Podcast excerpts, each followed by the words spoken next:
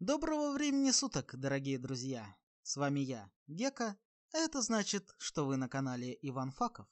И я приветствую вас в своем соло-подкасте, посвященном самому великому из искусств – искусству кинематографа.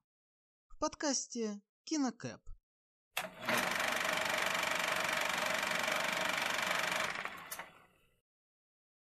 Всего несколько дней назад на календаре красовалась цифра 31 с припиской «Октябрь», что символизирует канун Дня всех святых для католиков и протестантов, а также просто веселый и слегка пугающий праздник Хэллоуин для всех тех сотен тысяч людей, что его празднуют. Данное событие отложило отпечаток и на киноиндустрию, а это значит, что я никак не мог пройти мимо него. Ведь в предыдущем выпуске я пообещал вам что-то интересное на эту тему.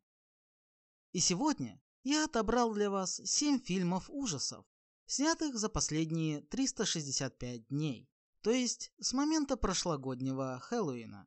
Объясню, почему я взял именно такой временной люфт.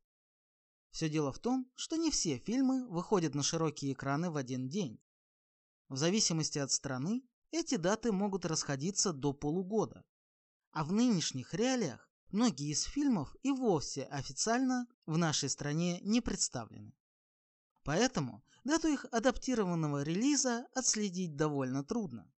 Но ориентироваться я буду, конечно же, на новинки 2022 года. Но если вы думаете, что в этом году было снято огромное количество качественных ужастиков, то я вас разочарую. Далеко не все из них достойны вашего внимания. Но все же некоторые могут заинтересовать, а от остальных же я постараюсь вас оградить. Помимо этого, я намеренно отбирал фильмы различных поджанров, чтобы отобразить все многообразие жанра хоррор. Ну что же, топ-7 хорроров 2022 года. Поехали!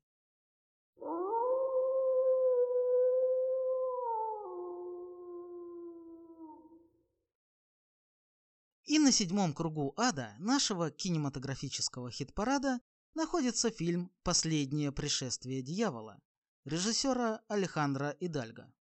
Премьера этого фильма в России состоялась 31 марта 2022 года. И как несложно догадаться, это очередной фильм на знакомую и до более избитую тему экзорцизма. И знакомым там может показаться не только общая тема картины. К примеру, если взять начальную сцену, порезать ее на кадры и показать несмотревшему фильм любителю ужастиков, то он с полной уверенностью скажет, что это кадры из фильма «Изгоняющий дьявола» 1973 года. На меня даже ностальгия нахлынула. Что же касается сюжета, то этот фильм повествует нам об американском священнике, работающем в Мексике. И вот, волею судеб, или, если вам угодно, введением сверху, ему предстоит изгнать демона из молодой девушки. Правда, Ватикан уже отправил для этого действа другого, более подготовленного священника. Ведь, если кто не знает, далеко не каждый, напяливший на себя рясу и возгрузивший на тело крест священник, может проводить обряды изгнания демонов. На это требуется специальное разрешение Ватикана, который, в свою очередь, целенаправленно подготавливает священников-экзорцистов. Это должен быть кристальной души человек, покаявшийся во всех своих грехах и, естественно, непоколебимой веры. Иначе фокус не получится. Но счет идет на часы, и нашему герою некогда дожидаться заезжих экзорцистов. Он берется провести обряд самостоятельно, да еще и в одиночку, что, насколько мне известно, тоже строго воспрещается. Стоит ли удивляться тому, что не будучи человеком, закаленным Ватиканом, местный священник не в силах противостоять злу, и во время обряда демон овладевает душой священника. А затем и телом прикованной кровати еще недавно одержимой девушки. Ненадолго, минут на пять. После чего удаляется, оставляя нашего героя в весьма неловкой ситуации. Но это еще не конец истории. Через 18 лет после этой неприятной оказии главный герой узнает, что в результате того обряда у него родилась дочь. И угадайте что? Она тоже одержима. И священник снова решается пойти на изгнание. Правда, наученный горьким, а горьким ли, опытом, на этот раз он берет себе компаньона из Ватикана. Хоть этот фильм и набит сверху донизу штампами и клише, снят он для такого рода фильмов достаточно неплохо. А режиссера стоит отметить за попытку привнести в такой избитый жанр хоть что-то новое. Так, в одном из эпизодов одержимые демоном люди ловят священника и пытаются изгнать из него Бога. Вот это поворот! Если же вам, как и большинству людей, подобные изыски неприглядны, то вы можете со спокойной душой данный фильм не смотреть. Но за ностальгию и попытки отдать дань тем временам, когда изгнание демонов из прикованной к кровати девушки не считалось клише, этот фильм все же попал в наш хит-парад. А на шестом месте у нас расположился фильм «Заклинание» режиссера Кевина Ко. На большие экраны он вышел 18 марта 2022 года, а 8 июля был представлен на цифровой площадке Netflix. Эта картина была снята на китайском острове Тайвань. И пока Компартия Китая начисляет мне социальные кредиты, я расскажу чуть подробнее об этом фильме.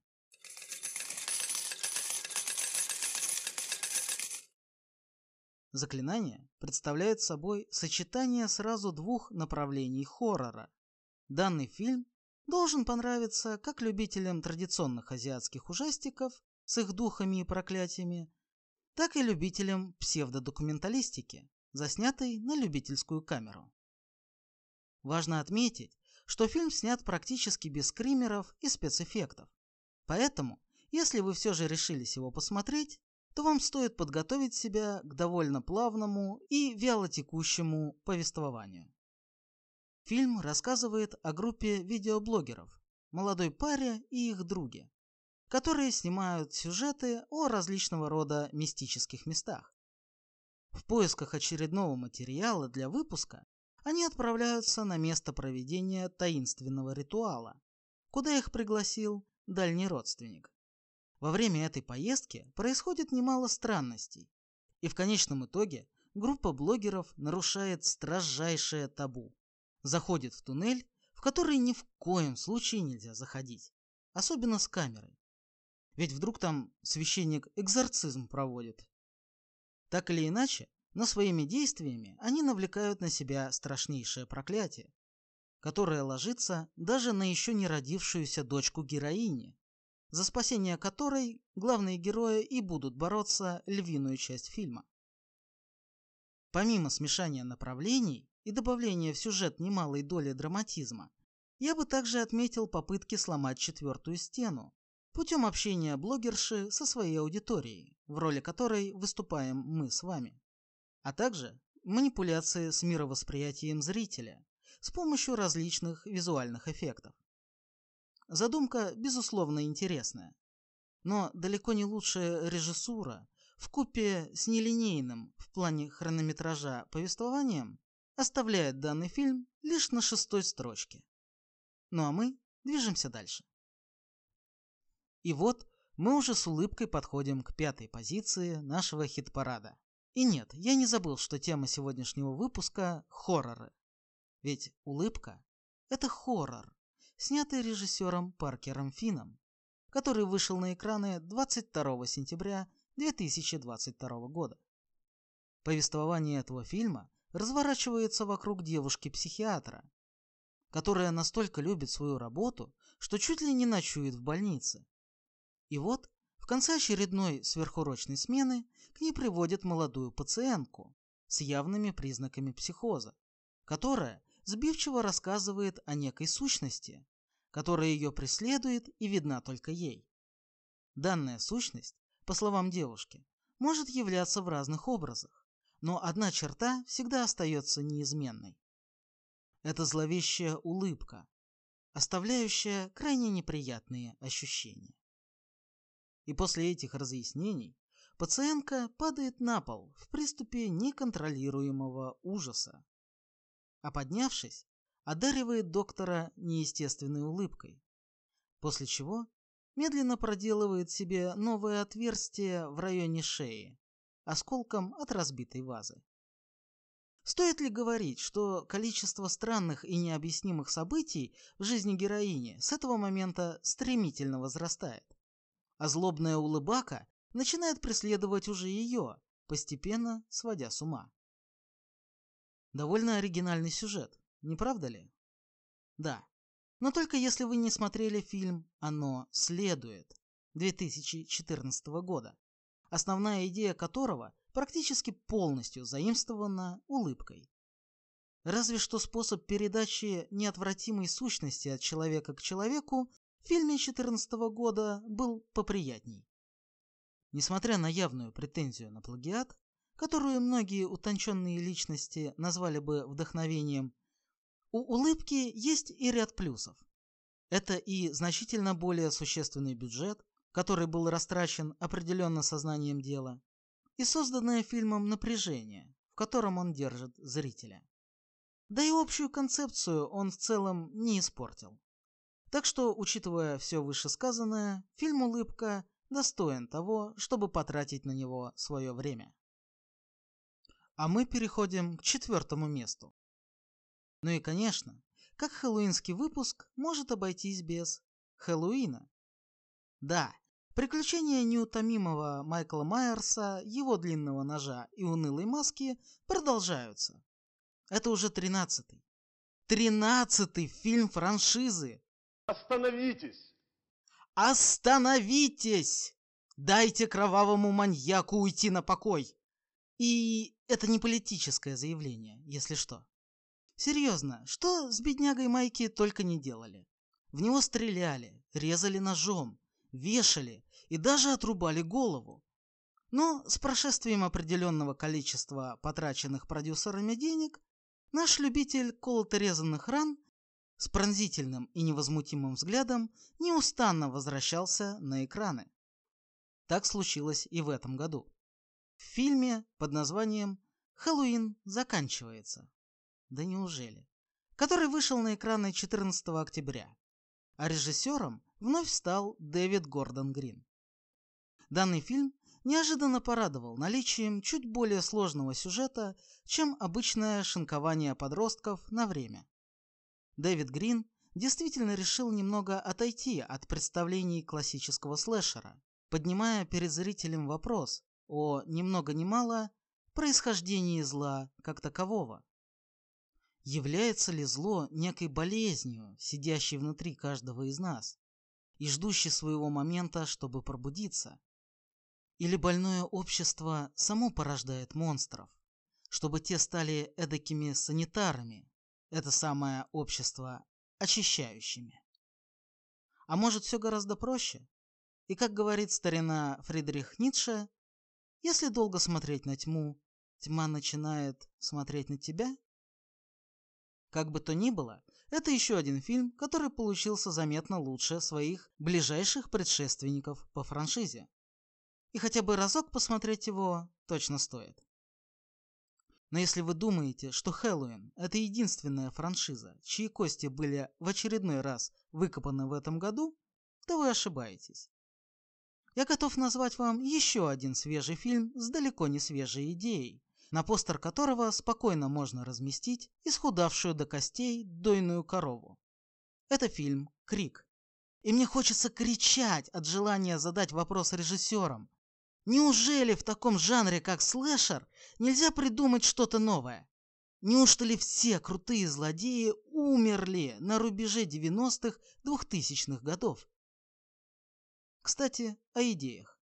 Данная часть франшизы Крик примечательна не только тем, что не вошла в наш хит-парад, но еще и тем, что это первая часть, снятая после смерти Уэса Крейвена, которого считают не только отцом-основателем Крика, но и ряда других известных хорроров, таких как «Кошмар на улице Вязов» и «У холмов есть глаза».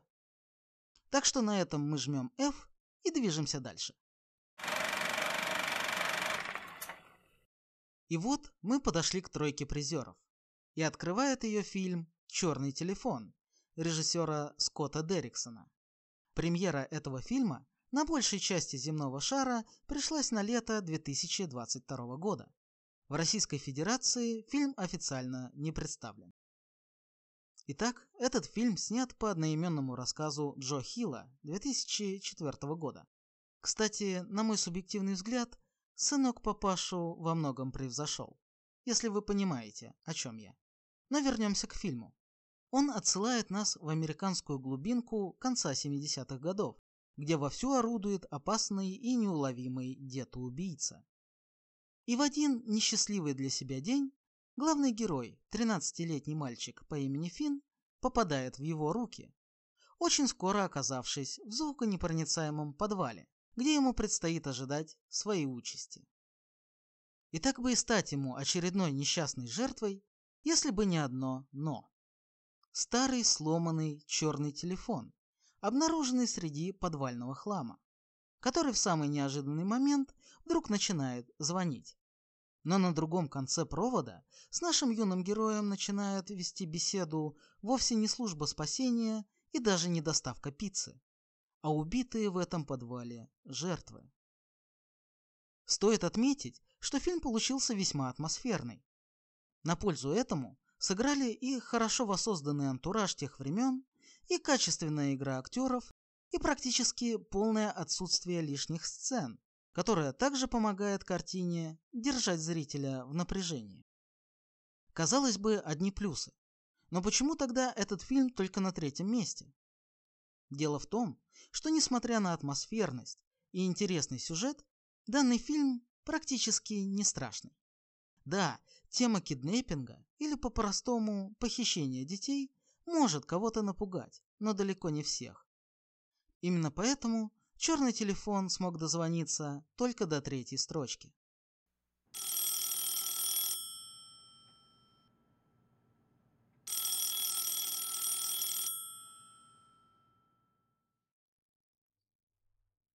А на втором месте нашего рейтинга сегодня расположился финско-шведский фильм «Скрежет» режиссера Ханны Бергхольм.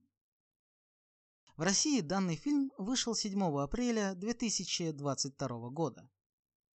Если вкратце, то это сказ о том, как случайно залетевшая в окно птица может разрушить идеальную жизнь счастливой семьи. Или, может, дело вовсе не в птице? Может быть, тогда дело в яйце, которое находит маленькая героиня Тинья, приносит его домой, а из него вылупляется не мышонок, не лягушка, а неведомо зверушка. Или все это часть символической метафоры, осылающей нас к чему-то гораздо большему. Этот фильм является ярким представителем социального хоррора. И речь сейчас не о пенсиях. Режиссер этой картины поднимает вопрос о том, как часто под личиной счастливой семьи скрываются токсичные и гнилостные люди, как их пороки сказываются на них самих, как это влияет на подрастающее в таких семьях поколение и что из всего этого выходит. Несколько раз во время просмотра в моей голове невольно возникала фраза «Ну и жесть!» И самое страшное, что такая жесть сплошь и рядом происходит и в реальной жизни. Кого-то это не коснулось. Кто-то предпочитает делать вид, что этого нет. Но факт, что все больше людей стараются скрыть свои глубочайшие проблемы и кризисы за маской счастливой и беззаботной жизни, записывая об этом ролики на YouTube, или каждый день скрывая свою боль за лживой улыбкой и перенося ответственность за собственные неудачи на своих же детей, остается фактом. Но только не подумайте, что весь этот фильм основан только на гнетущей атмосфере и символизме. В нем вполне хватает и чисто визуальной жути. А если добавить к этому еще и очень талантливую игру молодой актрисы Сиери Солалинны, то его второе место вполне заслужено. Птичку жалко. Ну вот, мы и подобрались к долгожданному первому месту. И на нем сегодня расположился фильм, к созданию которого приложил руку великий и ужасный мастер нестандартных монстров Гильермо Дель Торо. Это фильм «Олени рога» режиссера Скотта Купера. Премьера этого фильма в России состоялась 16 декабря 2021 года. Картина повествует нам о мальчике и его отце, местном наркоторговце, на которого в его импровизированной нарколаборатории в угольной шахте нападает нечто. Отцу удается выжить, но после этого с ним начинают происходить странные вещи, и он уговаривает своего юного сына запереть его на чердаке и не выпускать ни под каким предлогом. Скотту Куперу очень хорошо удалось создать атмосферу мистики и ужаса. При этом до определенного момента до конца остается неясным, то ли у молодого парня действительно происходит в жизни нечто сверхъестественное, то ли его батя обычный наркоман, а у него попросту едет крыша. А еще одной изюминкой этого фильма является то, что сюжет строится не вокруг банальных зомби или вампиров, а вокруг существа, которого еще в начале 20 века в своем произведении описал Элджерон Блэквуд. Кто догадался, о ком идет речь, молодец, а я же спойлерить не буду. Приятного просмотра. Подводя небольшой итог под всем вышесказанным, мне хочется с сожалением заметить, что ни один из этих безусловно достойных фильмов меня по-настоящему не напугал. А ведь именно в этом и заключается цель фильмов ужасов, не так ли? Да и наберется ли за последние 20-30 лет хотя бы 6 таких картин, от которых по телу бегут мурашки?